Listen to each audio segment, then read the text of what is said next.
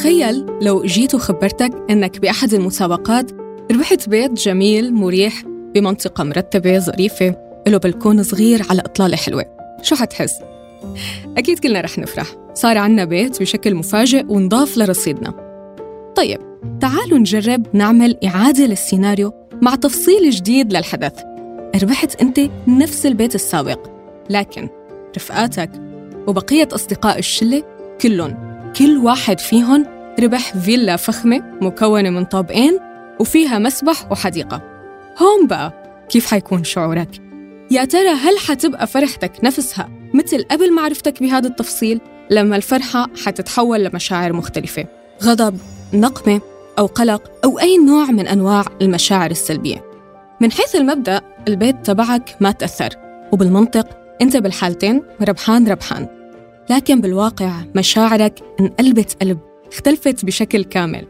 أوكي، خلونا نجرب نغوص بالأعماق ونفهم الأسباب يلي صارت وراء التغيير، تغيير المشاعر.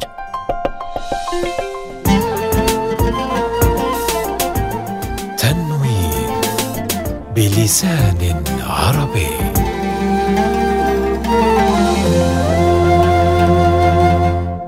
بالمثال السابق شو يلي حدث بالضبط؟ شو هو الأمر المعنوي يلي تأثر سلباً ويلي أدى لأحاسيس مزعجة بالرغم من حالة الربح المادية؟ الحقيقة المتأثر كان هو ببساطة مكانتنا بالنسبة للمحيط يلي نحن موجودين فيه.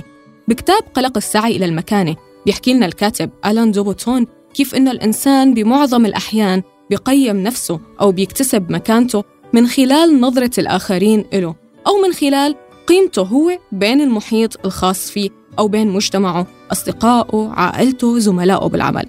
فلو أنت كنت عم تقلب بالإنستغرام وشفت شخص مشهور ما بتعرفه ولا بيعرفك، بتحسه يعني من عالم تاني، سافر وعمل سياحة وزار كل المعالم، ساكن بقصر وراكب بأفخم موديل سيارة، فغالباً أنت ما رح تتضايق، ممكن تستمتع بالصور.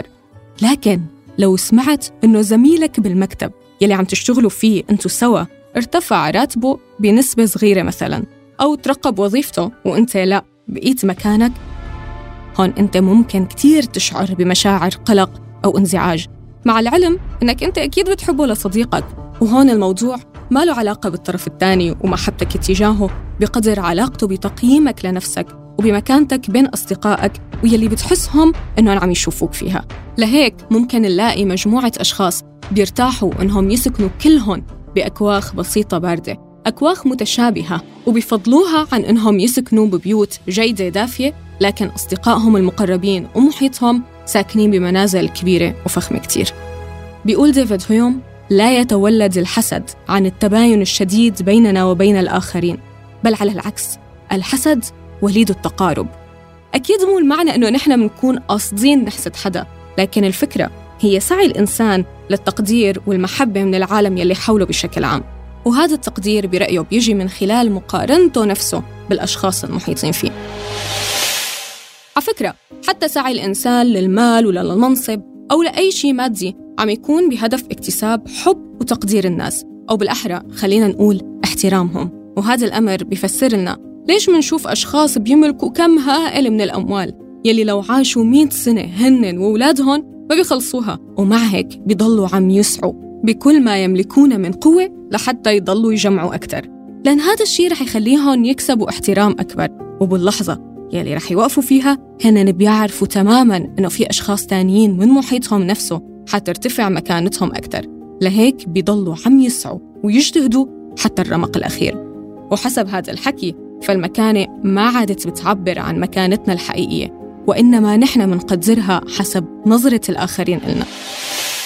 وطبعاً هذا الأمر بيسبب كتير من مشاعر القلق، خاصة إنه ممكن مكانتك تتغير حسب المجموعة اللي أنت موجود فيها. فمثلاً بأحد العصور القديمة كان في تقديس للفقراء ونظرة تقدير لهم باعتبارهم إنهم بركة للمجتمع، وإنه فقرهم بيعود لسبب سرقة الأغنياء لأموالهم. لكن بأزمان أخرى تغيرت النظرة بشكل كامل، فتحول فساد الأغنياء أو صلاح الفقراء أو ملائكيتهم لأعلاء قيمة الأغنياء ومدح جهودهم المبذولة لينهضوا بالمجتمع المليء بالفقراء يلي انخفضت مكانتهم وقيمتهم.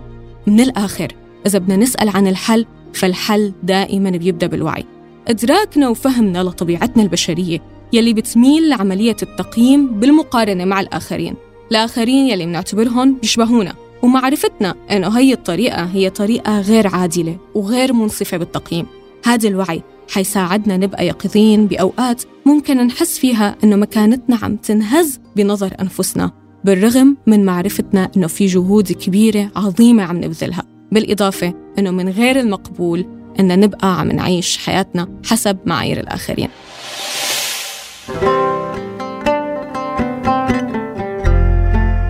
ومن وجهة نظر أخرى رح أختم بقول لآلان دي بوتون: مهما كان القلق بشأن المكانة مزعجاً، فمن الصعب أن نتخيل حياة تخلو منه تماماً، ذلك لأن الخوف من الفشل ومن الخزي في أعين الآخرين عاقبة لابد منها لامتلاك الطموحات.